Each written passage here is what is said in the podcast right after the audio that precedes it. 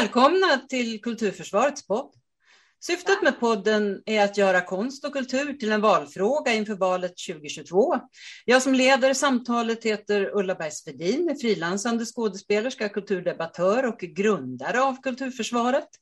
Dagens gäst är Anna Toresdotter, mångsidig konstnär och föreläsare. Varmt välkommen Anna. Tack, tack.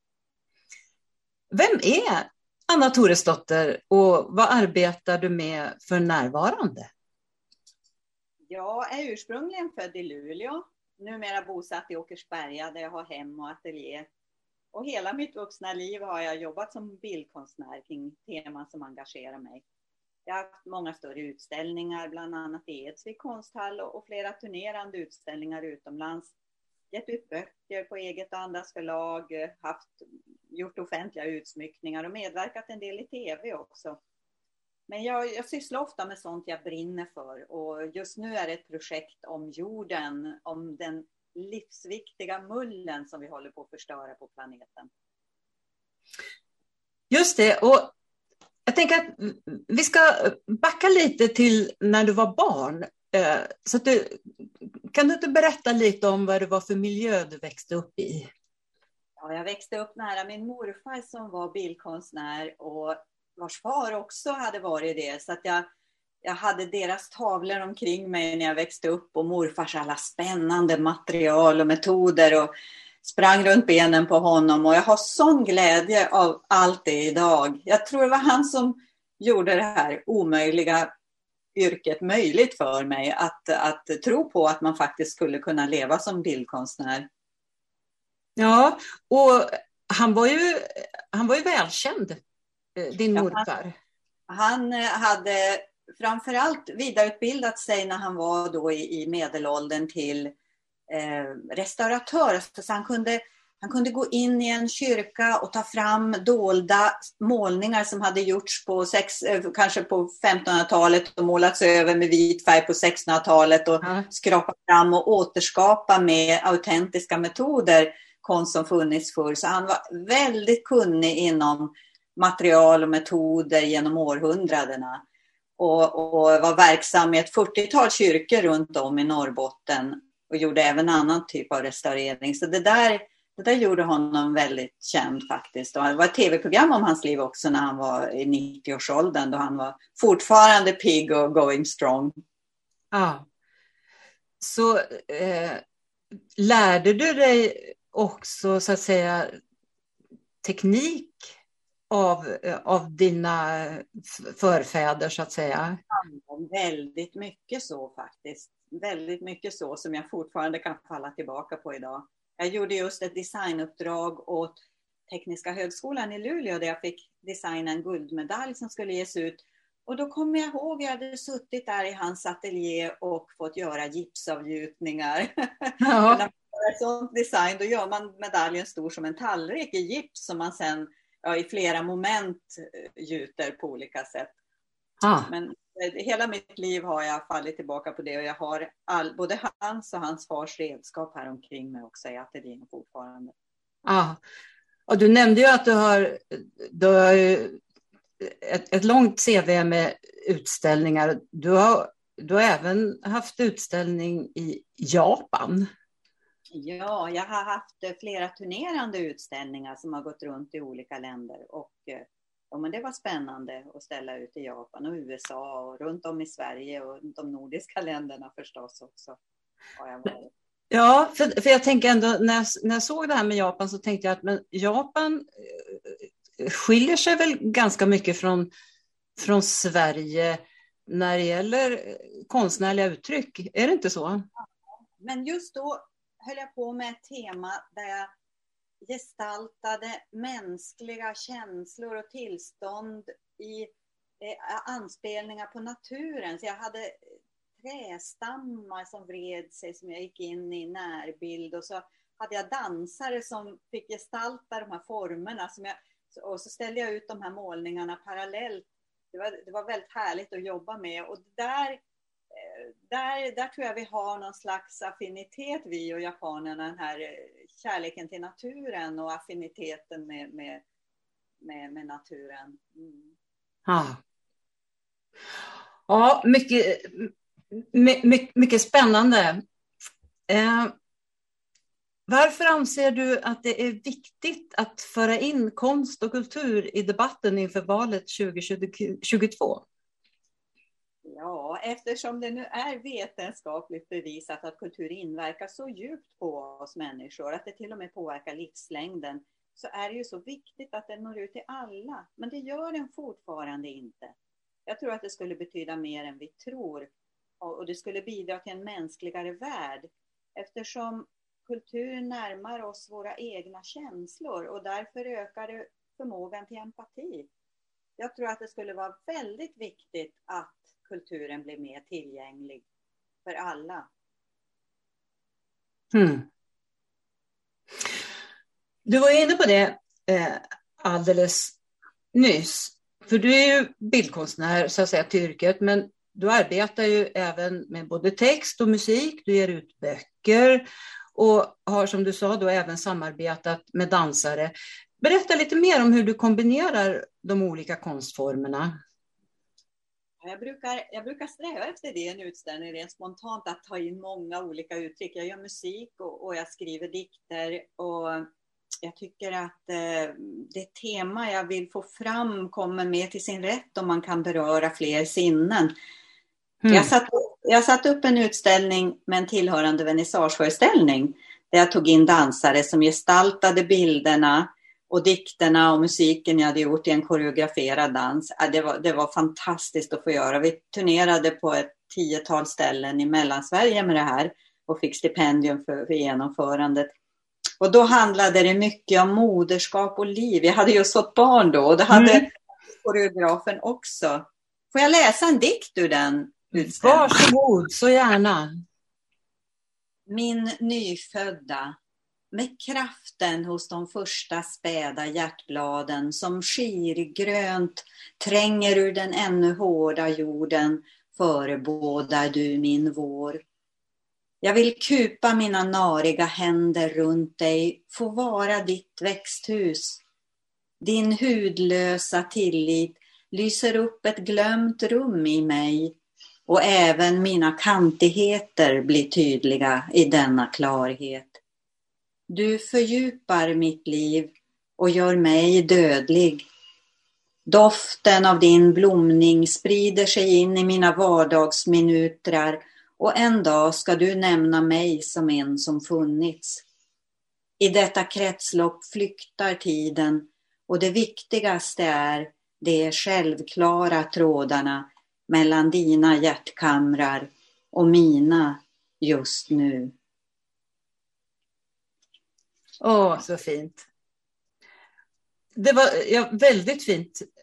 Eh, eh, och jag har ju också sett på din eh, hemsida att du eh, lägger text till dina målningar. Ja, som jag också kan här... rekommendera att gå in och titta på.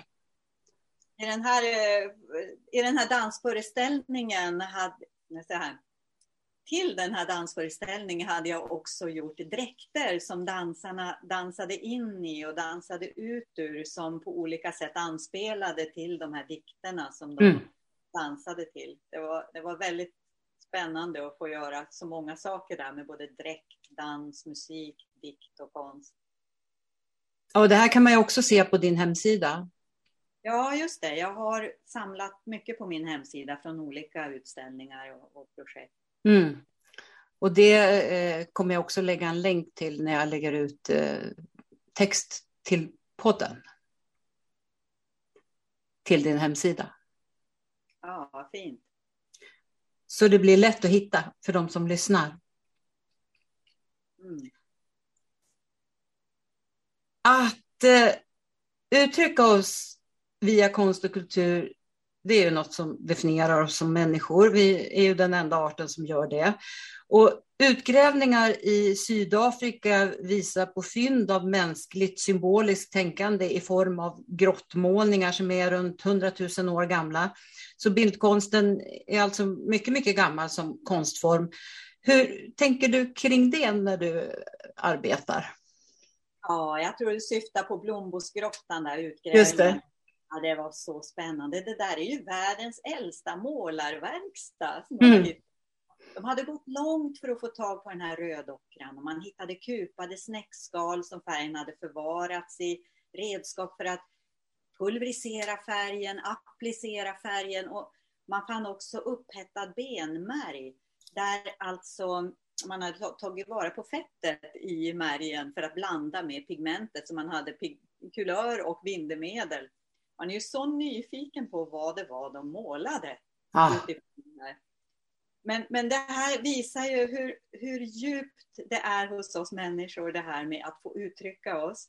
Och som du säger, det är en väldigt mänsklig förmåga som, vi, som till stor del skiljer oss från de andra djuren. Den här symboliseringsförmågan som man kallar den kommer igång någon gång hos det lilla barnet när vi är sådär 18-21 månader. En del menar att det sker ännu tidigare, då vi som barn utvecklar förmågan att kunna uttrycka oss med symboler. Man kan förenklat säga vår lekförmåga. Mm. Och den här symboliska leken, i den kan vi alltså reflektera och fantisera kring allt det där vi är med om som barn och bearbeta händelser, tankar och känslor. Därför är det så himla viktigt att barn får leka. Den där fria, ostyrda leken är så viktig. För den använder barnet i problemlösning och som ett sätt att uttrycka sig känslomässigt. Det finns en, en diktare som heter Kaj Lundberg. Han var skribent, jag tror det var i Svenska Dagbladet för länge sedan. Och han, han skrev en dikt som lyder allt det de tror och vet om verkligheten gör de lek av, det är märkligheten. Vuxna tror att lek är tidsfördriv, det har fel i detta. Lek är liv. Mm. Och barn mår alltså så bra av det här och barn som inte får leka mår inte så bra som de kunde ha gjort. Som vuxna så fortsätter vi med den här förmågan och då kallar vi det kultur. Ja. Jag, skulle, jag skulle vilja kalla det för den allvarsamma leken. Och får vi mer av det så tycks vi må bättre. Och får vi inte det så mår vi inte så bra som vi kunde ha gjort. Nej, precis. Och det, det, det, jag tänker att vi, vi skulle ha mer, mer utrymme för det eh, överallt skulle man kunna säga. Och du håller ju föreläsningar just om kultur och hälsa. Vad, vad var det som gjorde dig intresserad av kopplingen konst och kultur och hälsa? Ja, det var för snart 20 år sedan som vi var ute och reste utomlands och jag kom i kontakt med artiklar om forskning kring kultur och hälsa. Och på den tiden var det inte så allmänt känt i Sverige det fanns nästan ingen populärvetenskapligt, inget populärvetenskapligt skrivet om det här då. Eh, så jag, när jag kom hem skrev jag en artikel och anlitades att hålla en föreläsning. Och då kontaktade jag forskare som jag fick förmånen att ha som bollplank. Och eh, jag kom även att vara med och leda en studie senare. Men de här föreläsningarna kombinerade jag med min egen musik och konst i bildspel som var ett spännande sätt att få visa min konst där människor försjunker och sitter och ser verkligen intensivt på bild efter bild till min egen dikt och musik. Det var, det var jättefint också att få göra. Så jag har haft ett, ett hundratal sådana där föreläsningar. Mm. Vi, vi, vi tror inte så mycket på klasskillnader i Sverige längre, men ändå så ökar ju klyftorna här mest inom OECD-länderna. Och en tydlig klassmarkör är deltagandet i konst och kulturlivet, menar du. Kan du utveckla det? Ja, enligt professor emeritus Lars-Ola Bygren, professor i socialmedicin vid Umeå universitet, så finns det inget som skiljer socialgrupperna åt så mycket som just kulturdeltagandet. Mm.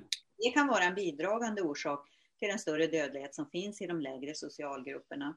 Det finns inte så mycket skrivet om det här hos oss, utomlands finns mer artiklar. Men det här är en anledning till varför det är så viktigt med kultur i skolan, för då når det ju ut till alla. Mm. Man underbygger också positiva vanor för resten av livet. Och hjärnan behöver lustfylld träning. Det går så mycket lättare att lära när det slinker in via kultur. Dans, musik, konst, poesi. Och det ger också hjärnan den där balansen den behöver. Balans mellan ansträngning och återhämtning.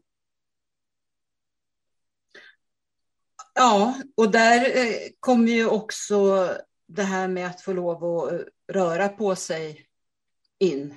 Ja, ja visst. Nej, men det, det, jag skulle på många sätt vilja göra skolan ännu mer lustfylld för att det skulle, ja. det skulle gynna så mycket. Och man har ju sett på skolor där man ökar det här hur mobbning minskar, frånvaro minskar. Eh, generellt sett ökar man betygen och man känner större samhörighet. Idag när vi har så många olika Eh, kulturer också som ska enas så, så är det här de redskap vi kan använda för att föra människor samman. Ja, verkligen. Jag talade just med en tidigare kulturskolechef eh, i Malmö stad eh, som ju berättade om att de har en sån här El Sistema-verksamhet där. Och de barn som deltar där och musicerar tillsammans, ju, där ju många barn från olika stadsdelar möts, så visar det sig rent faktiskt att de barnen som deltar där också generellt sett höjer sina betyg betydligt, precis som du säger. Och det är ju fantastiskt. Du nämnde här att du håller väldigt många föreläsningar. Vilka är det du föreläser för vanligen? Jag har som sagt hållit eh, mm, Ja, jag har hållit många föreläsningar för föreningar, företag, kommuner, äldre, skolpersonal eller vårdpersonal, allmänheten. Det här berör ju alla människor. Mm. Men idag, idag berättar jag mer om miljöfrågorna som pockar på väldigt intensivt. Det, det är det min konst har kommit att handla om de sista åren. Mm. Jag har tagit fram föreläsningar baserat på de utställningarna. Så, så det här ämnet föreläser jag inte lika ofta om idag. Men, men eh, under den tiden uh, du gjorde det, vad var det för frågor och reaktioner du fick då? Ja, bland annat så fick jag ju ibland den här frågan om vilken typ av kultur som har den största effekten på oss. Ja. Och där skulle jag ju själv, som många i publiken ofta trodde när jag lät det bli handuppräckning, eh, ha röstat på körsång. Min ja. man sjunger i kör jag vet när han kommer hem, han är så uppfylld, han kan knappt sova ibland. Och, och, det har man ju sett så många studier som visar hur mycket friskare och man känner mindre smärta och ja, det är så många effekter som kommer av körsången. Men det var faktiskt inte det. Körsång låg högt. Den här stora studien som professor Lars-Olof Bygren ledde, där man undersökte hur kultur påverkade människor och man studerade 12 000 människor som man följde i 14 år. Det var en statistisk studie. Där kunde man se att det som låg högst var museibesök. Och det här förvånade mig. Museibesök. Själv tänkte jag att ja, men på ett museum där överblickar man på något sätt alltid tid och rum. Vad, hur har det varit förut? Vart är vi på väg? Man försökte förstå tidens gång. Och, och någonstans är vi människor nedsläppta i ett kaos, i ett tomrum. Vi kommer någonstans ifrån och vi ska någonstans vidare sen och vi har ingen aning om egentligen vad livet går ut på. Vi gör olika berättelser och vi skapar en mängd kultur som fyller det här utrymmet, som gör det meningsfullt för oss. Så jag tänkte att det hängde ihop med det. Men i samtal med professor Lars-Olof Bygren fick jag veta att nej, det trodde han inte alls. Han tror det handlar om de här föremålen som väcker så mycket berättelser hos oss. Mm. Så det, det, finns ju som, alltså alla nya fakta leder till nya frågor. Det här är så ja. spännande. Ja, jag hade nog också tänkt, precis som du, att, att, att det handlade om min, min, min plats i, i helheten. Sådär. Ja. Ja. ja, men vad spännande. En annan sak eh, som jag vet att du ju har varit engagerad i, det är bildsamtal för äldre och som har visat sig fungera mycket bra. Eh, vill du berätta om det projekt som genomfördes av professor emerita Britt-Marie Wikström? Ja, jag hörde om den här studien på radio tidigt och, och tyckte att det var så fascinerande. det var väldigt skoj när jag sen fick träffa henne och prata mer om det här. Eh, hon gick alltså in på ett äldreboende och delade in de som ville delta i två likvärdiga stora grupper. Hon intervjuade dem avseende på deras hälsa och eh, syn på sin livssituation. Och när hon hittade två som var likartade satte hon dem i varsin grupp. Sen fick de här båda grupperna en gång i veckan samtal. Den ena fick samtal om väder och vind och hobbys och intressen. Och den andra fick av samma person samtal kring konst och bilder. Hon hade tagit fram en särskild effektiv bildsamtalsmodell. Hon hade en pärm med konstbilder som hade olika teman. Det var kvinnor och barn, kvinnor och män, landskapsstilleben och så vidare. Men inom varje område både abstrakta och föreställande bilder. Mm. Sen hade hon tagit fram tre effektiva frågor. Dels det vanliga där du har denotation och konnotation, alltså vad bilden innehåller, där du verkligen ger fokus och tittar på en bild. För en bild måste du ge uppmärksamhet, den överfaller inte på samma sätt som musik gör, där du till och med påverkas om du är djupt sövd under operation. En bild måste du ge medvetet fokus. Mm. Och sen konnotation, alltså vad känner du inför den här bilden själv? Vad, vad, upplever du när du ser den? Åh, jag tycker den är obehaglig eller åh, den, är, den gör mig eh, nyfiken. Och sen la hon till en väldigt bra, effektiv fråga som ja, jag tycker är så smart. Hon sa, om du nu själv vore konstnären, är den färdig? Eller är det mm. något du vill tillägga, vill ändra? Ja, jag skulle vilja ta bort det där mörkret där och lägga in lite blommor eller vad det nu kan vara. Och med den frågan kan man inte längre stöta bort bilden och säga jag kan ingenting om konst, utan det här gör betraktaren delaktig. Mm. Jag brukar använda de här tre frågorna när jag har varit ute i Skapande skola eh, och ge till små barn. För att har man dem med sig så kan man sen alltid möta konst och bli berikad och göra den till sin. Alltså vad ser jag? Vad känner jag? Och om det vore jag som var konstnären, är det något jag vill ändra?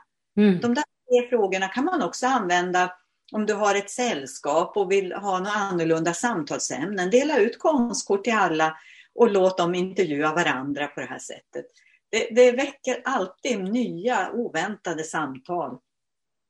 Men de människor som hade fått de här konstsamtalen, de var mätbart friskare i fyra månader efter projektets avslutande. Ja. Deras, de, de, de hade tendens till mindre medicinering, de sov bättre, de hade fler samtalsämnen under dagen, kände mindre smärta, var piggare och hade en mer positiv situation, eh, en mer positiv syn på sin livssituation. Så det här var alltså inte bara effekten av gemenskap och samtal, för i den andra gruppen som hade fått lika mycket samtal var det inga förändringar alls. Nej, det, ja, och det, det, det är alltid väldigt förvånande tycker jag när man hör den här typen av eh, projekt, så att säga, att, att det inte blir eh, implementerat mm. överhuvudtaget, så att säga, i, generellt sett. Mm. Men du berättade ju också att det här, det här levde vidare på, på det här boendet eh, hos personalen. Ja, de använde det ett tag och hade en pärm liggande i receptionen så att den sköterska som skulle kanske gå upp och byta bäcken och, och, ta några prover kunde ta med sig en pärm och en stund sitta ner på sängkanten tillsammans med patienten och prata om de här bilderna på det här sättet. Vilket ledde till att patienten bringades ur den här situationen att hela tiden vara vårdobjektet. Man mm. blir och man blir pysslad med. Och, utan plötsligt var det två jämbördiga individer som befann sig någon annanstans. Man, man bringades ur situationen. Och, och det här upplevdes av sköterskan som, som väldigt positivt också, att hon hade ett till redskap att använda. Och för patienten var det väldigt befriande. Så att, eh, absolut, det där är någonting som skulle kunna tillföra vården så mycket. Ja. Men det behövs statistik, det behövs mer kunskap för att man ska ge de här mjuka värdena plats. Ja, och samtidigt så tänker jag, för det är ofta så att det sägs att ja, det behövs mer forskning, det behövs kunskap, men det finns ju väldigt mycket forskning, så egentligen tänker jag att det som saknas är, är viljan att sammanställa det och att införa det. Ja, jo, jo det, det är nog så också. Du nämnde ju professor Lars-Olof Bygren, eh, som är professor emeritus i socialmedicin. Och eh, hans forskning känner du väl till.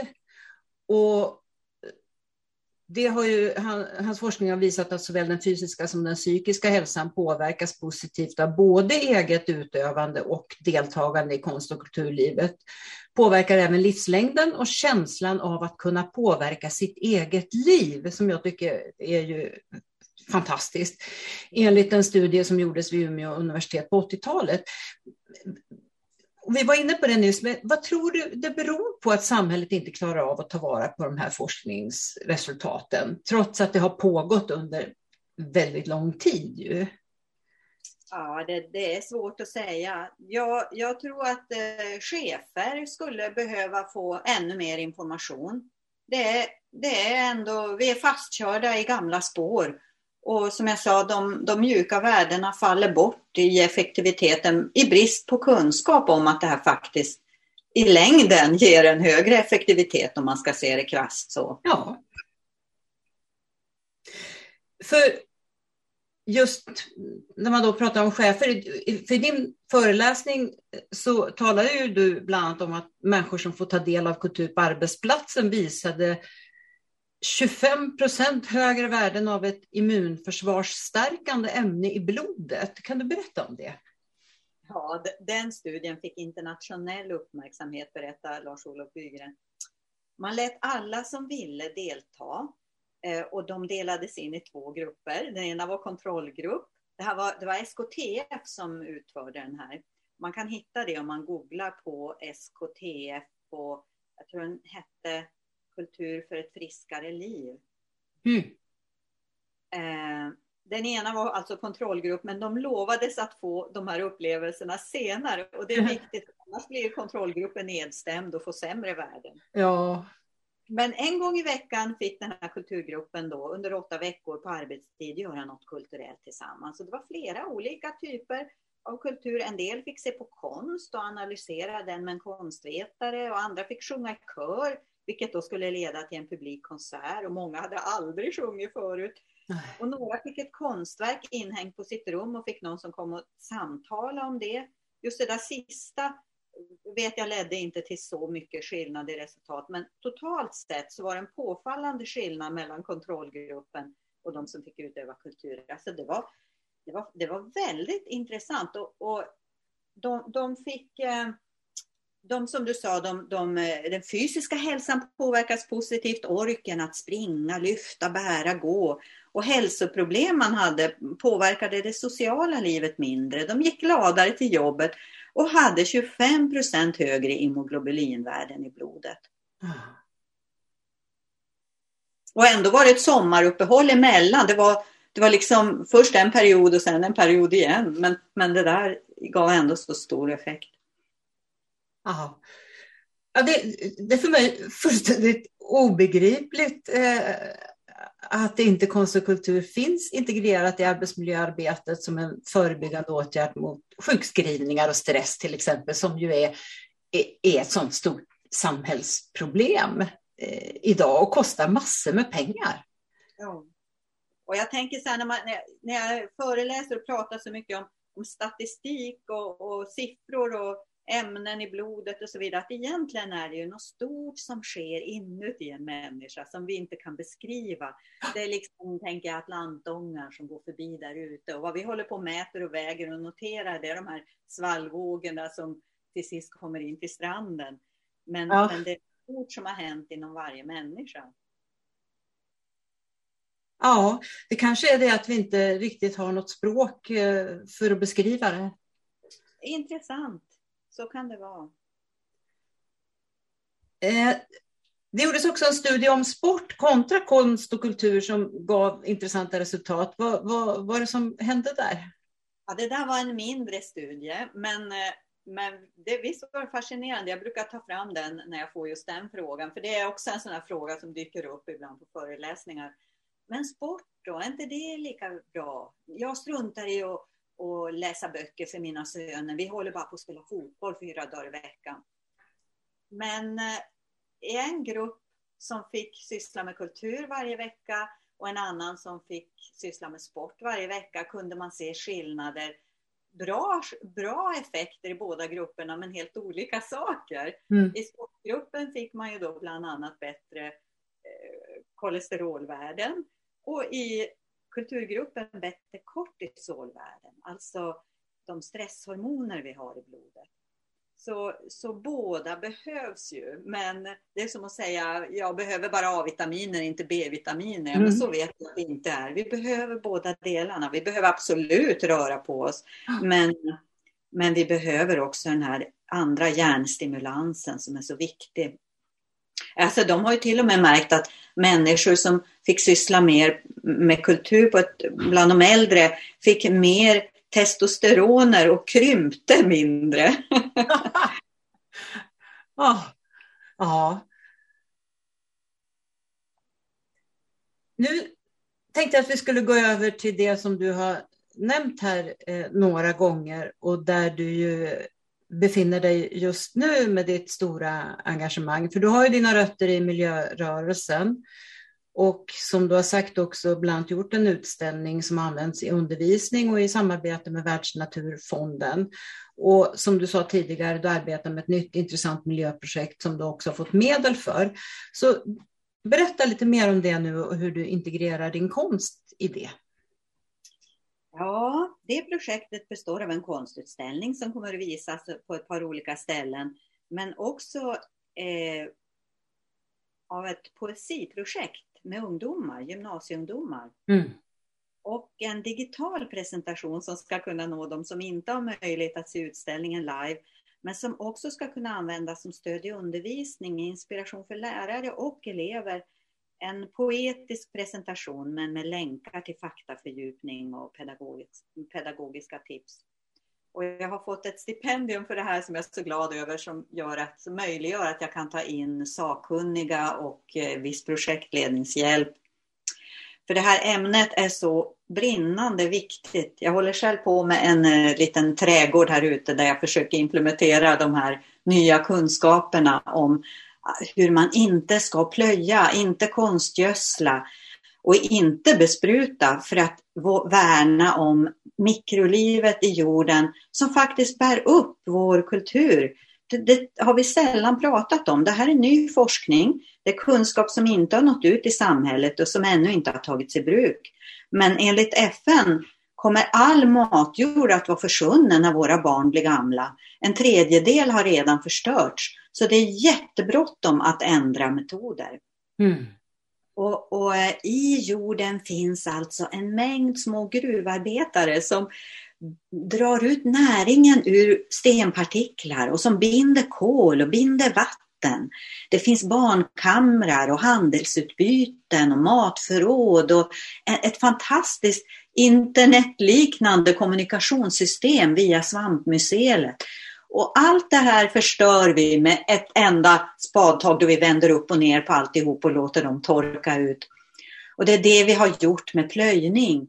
I, ända sedan bronsåldern har vi runt civilisationerna plöjt och förstört jorden tills den har varit bara till smuts och näringsfattig. Eh, något som inte går att använda och då har civilisationen rasat. Och det håller vi på att göra i stor skala på planeten, globalt och i hög hastighet. Så den här kunskapen måste fort ut och kan vi ändra på det här sättet som vi idag producerar livsmedel så kan vi göra väldigt mycket för klimatet. För en hel del av de här ångorna i luften är fukt som mm. inte längre binds i, i den jord som ska vara fukthållande.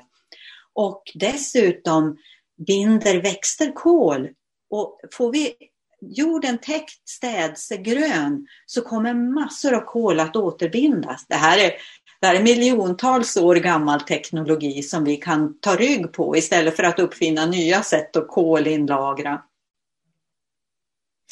Men, det, och det, men du, för du kommer ju att använda så att säga din konst för att eh, berätta ja, jag, om det här. Det här är en konstutställning där jag målar bilder inspirerade av det här temat. Men den kommer också innehålla poesi. Och eh, på den digitala, i den digitala presentationen, där kommer även faktafördjupningar att finnas för skolan. Eller för den som är intresserad. Just det, och poesin den står både du och de här eh, eleverna för då, ja, som precis. kommer att vara inblandade.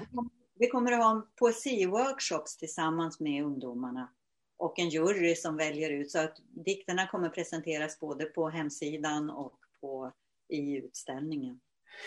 Kommer de att få se dina bilder först och så säga, skriva utifrån det eller kommer de att skriva ja. fritt? De, de, kommer att få se bilderna och få ta del av, av det här temat och sen skriva. Ha.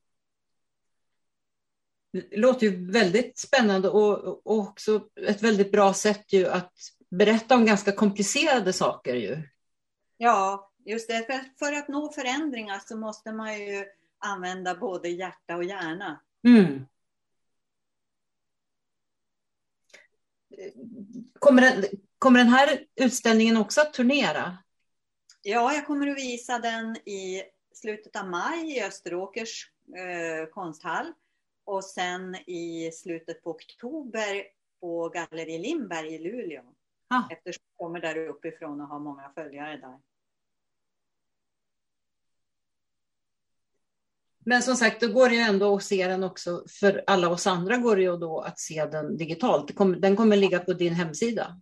Ja, början finns redan där. Jag bygger successivt upp den på min hemsida. Så man går in under konst där så, så ligger ömsesidighet som det här projektet handlar om. För det, det pågår så mycket spännande ömsesidigheter. När trädet växer, eller växten växer, så producerar den först en, en stam och en rot.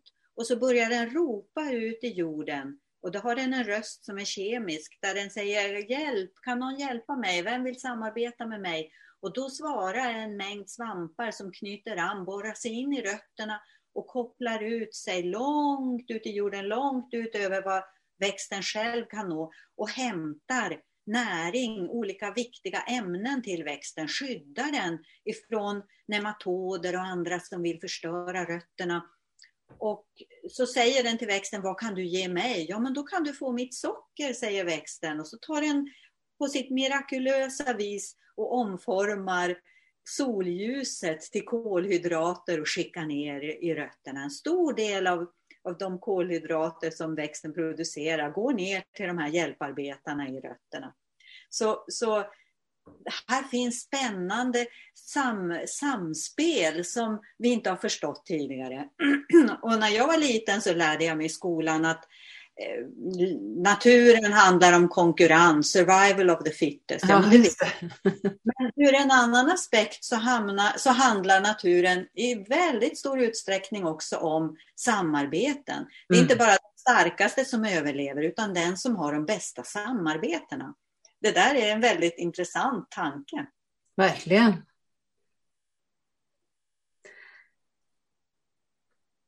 Och det här tänker jag också då, för du jobbar med Skapande skola-projekt också och jag tänker att överhuvudtaget att, att använda konst och kultur på det här sättet i skolan som helhet eh, för, för lärande skulle ju verkligen, tror jag, fungera som en metod. Att för, för, att förstå. Säg, det igen. Säg den där frågan igen, eller vad var det du... Jo, men du, du arbetar ju också med Skapande skola-projekt och överhuvudtaget i skolan att använda konst och kultur på det här sättet som ju du gör nu i det här projektet om miljön. För att kunna förstå komplicerade saker, att använda konst och kultur, att använda alla olika konstformer.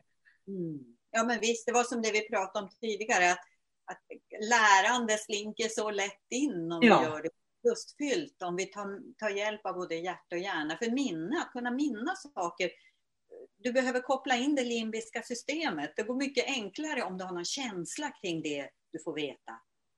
Om du har starka känslor kring någonting så minns du de fakta på ett helt annat sätt. Och kultur handlar ju alltid om att komma nära sina känslor.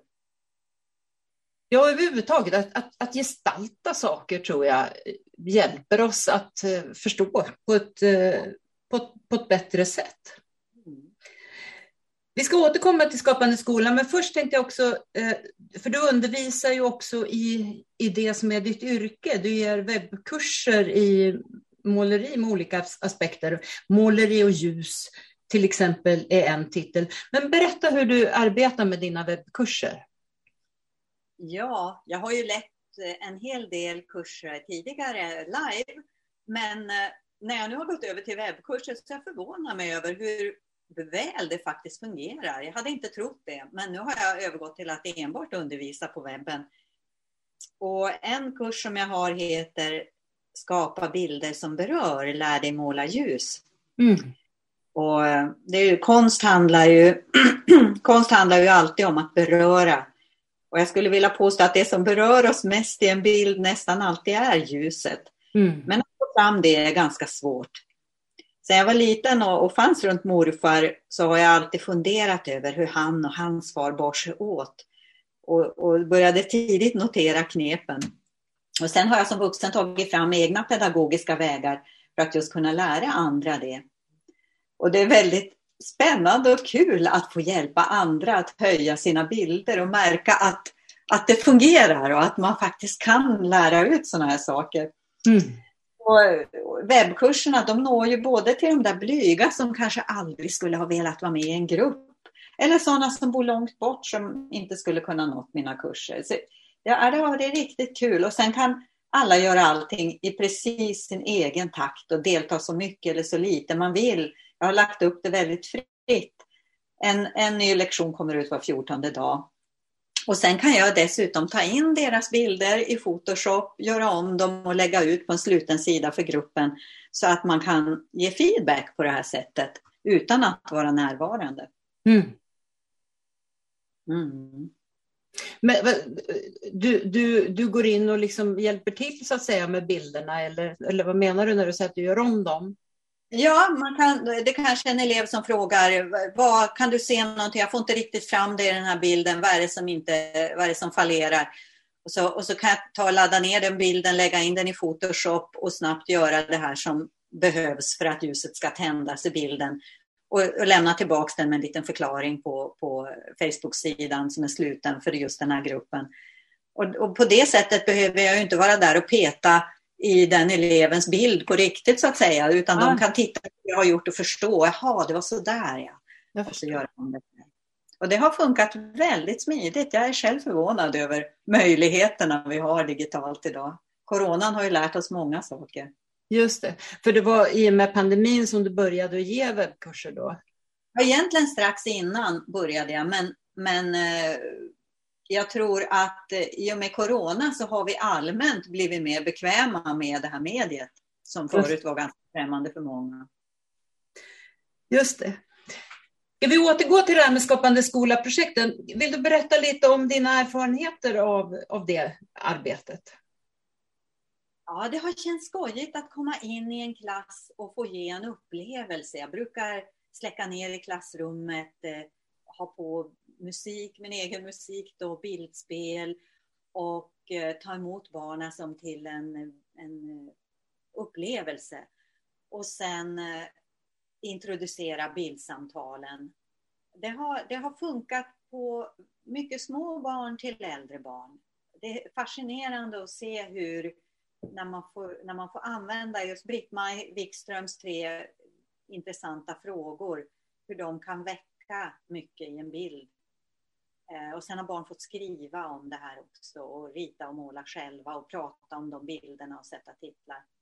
Jag har varit ute i många olika skolor i området här där jag bor och i närheten. Och ja, på många stadier. För mig har det varit vitaliserande att möta barnen också. De här olika åldrarna med alla frågor och allt liv. Mm. Jag jag tycker det är väldigt fint att man har Skapande skola möjligheten och roligt att det satsas på det. Ja. Men jag, på senare år har jag övergått till andra saker. Nu satsar jag mer på mitt eget måleri i den period jag är nu så att jag, jag hinner inte åta mig de uppdragen längre. Jag förstår. Uh, en till sån här forskningsfråga innan jag kommer till den avslutande frågan. Som vi pratade om tidigare så finns det intressanta kopplingar när det gäller klass och konst och kultur. Men även när det gäller när föräldrar läser för barn så ger det ett slags skydd. Till och med hur det går att lagra deltagande i konst och kultur så att det påverkar kommande generationer har du berättat för mig. Det, det låter ju fascinerande. Hur hänger det ihop? Ja, ja det, där är ju, det där är ju tunga saker. Professor Lars-Olof Bygren är internationellt känd för sin forskning inom epigenetiken. Och här måste jag säga, här är jag ute på djupt vatten, för den här forskningen jag, bottnar jag inte riktigt i. Men eh, det finns tecken på att kultur, precis som nutrition, påverkar kommande generationer. Alltså det har funnits lite tillgång eller mycket tillgång på mat när ett barn växer upp. Det påverkar hur gener används i kommande generationer. På liknande vis finns det också tecken på att om ett barn har uppvuxit i en berikande miljö eller inte, så får det också effekter på kommande generationer. Så hur vi tar hand om oss själva i det här livet kan faktiskt inverka på hur våra barnbarn och barns gener kommer att användas. Så det, det, kallas för epigenetik det här att vi inte bara är slav under de gener vi har utan att vårt sätt att leva kan få dem att eh, användas på olika sätt. Och även då om vi läser för... Ja, det där med läsning är spännande. Professor Lars-Olof Bygren skickades ner till Guinea-Bissau på 70-talet för att registrera barnadödligheten. Och han berättade för mig hur svårt det var som forskare att bara stå och se på när barn dog mm. och inget kunde göra. Han, han, bara var där för att registrera. Men han lade märke till något viktigt. Och det var att mammor som kunde läsa, deras barn dog inte i lika hög utsträckning. Mm. Och vad berodde det på? Berodde det på att de kunde sterilisera flaskor bättre då till exempel? Nej, det fanns tydliga bildinstruktioner för analfabeter. Det här var något annat. Och så småningom inledde han den här stora studien där man följde 12 000 människor i 14 år avseende på hur kulturdeltagande påverkar livslängd.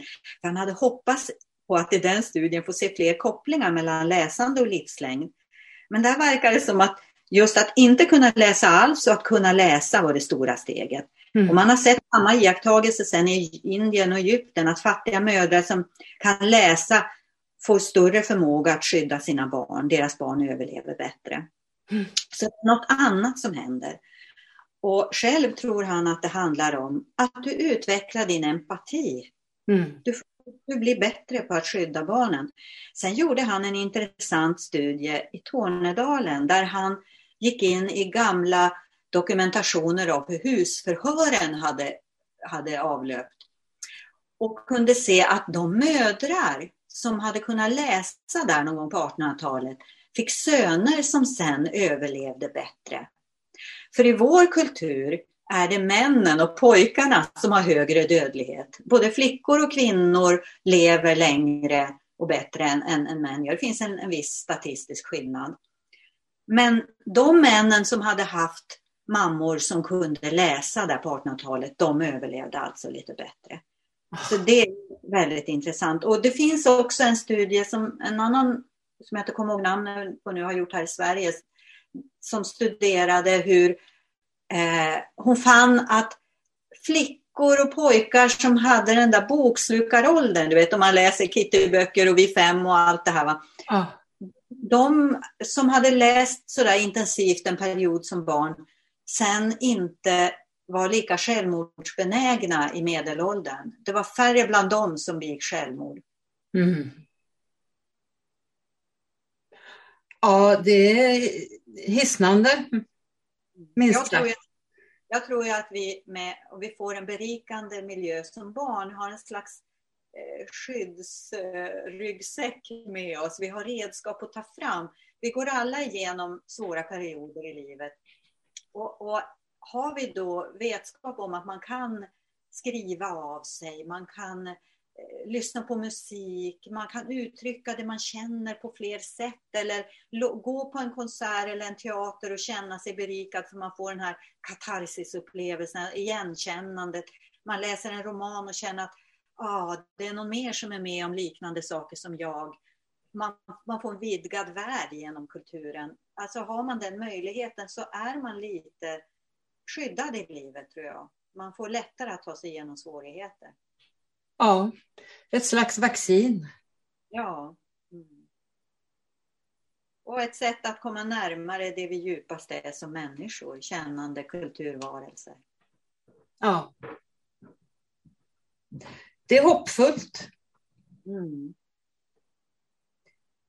Då har jag en avslutande fråga, Anna. Ja. På vilket sätt och av vilka anser du att konst och kulturpolitiken bör debatteras inför valet 2022? Så att det som står i alla de här vackert formulerade kulturplanerna blir tydligt. Att konst och kultur är viktigt för såväl samhälle som medborgare.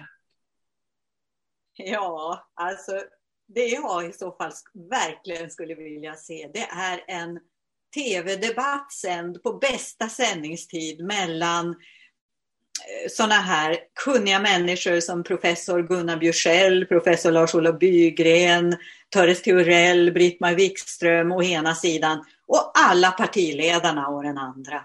Det skulle vara intressant. Verkligen.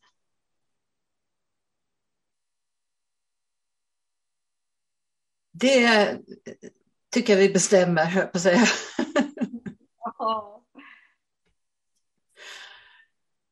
Det är i alla fall ett väldigt, väldigt bra förslag. Stort tack Anna för att du ville medverka. Tack. Och tack för att ni lyssnade. Den som vill veta mer om Kulturförsvaret, om kommande poddar, kan gå in på kulturförsvaret.se. Poddarna hittar ni på sidan och där poddar finns. Och om ni vill gå med i vår Facebookgrupp så är det bara att gå in och ansöka om medlemskap. Gruppen är öppen för alla som är intresserade av konst och kultur och tycker att det är viktigt att konst och kultur och fri press och media diskuteras på samma villkor som andra politikområden inför valet. Tack och på återhörande. Tack för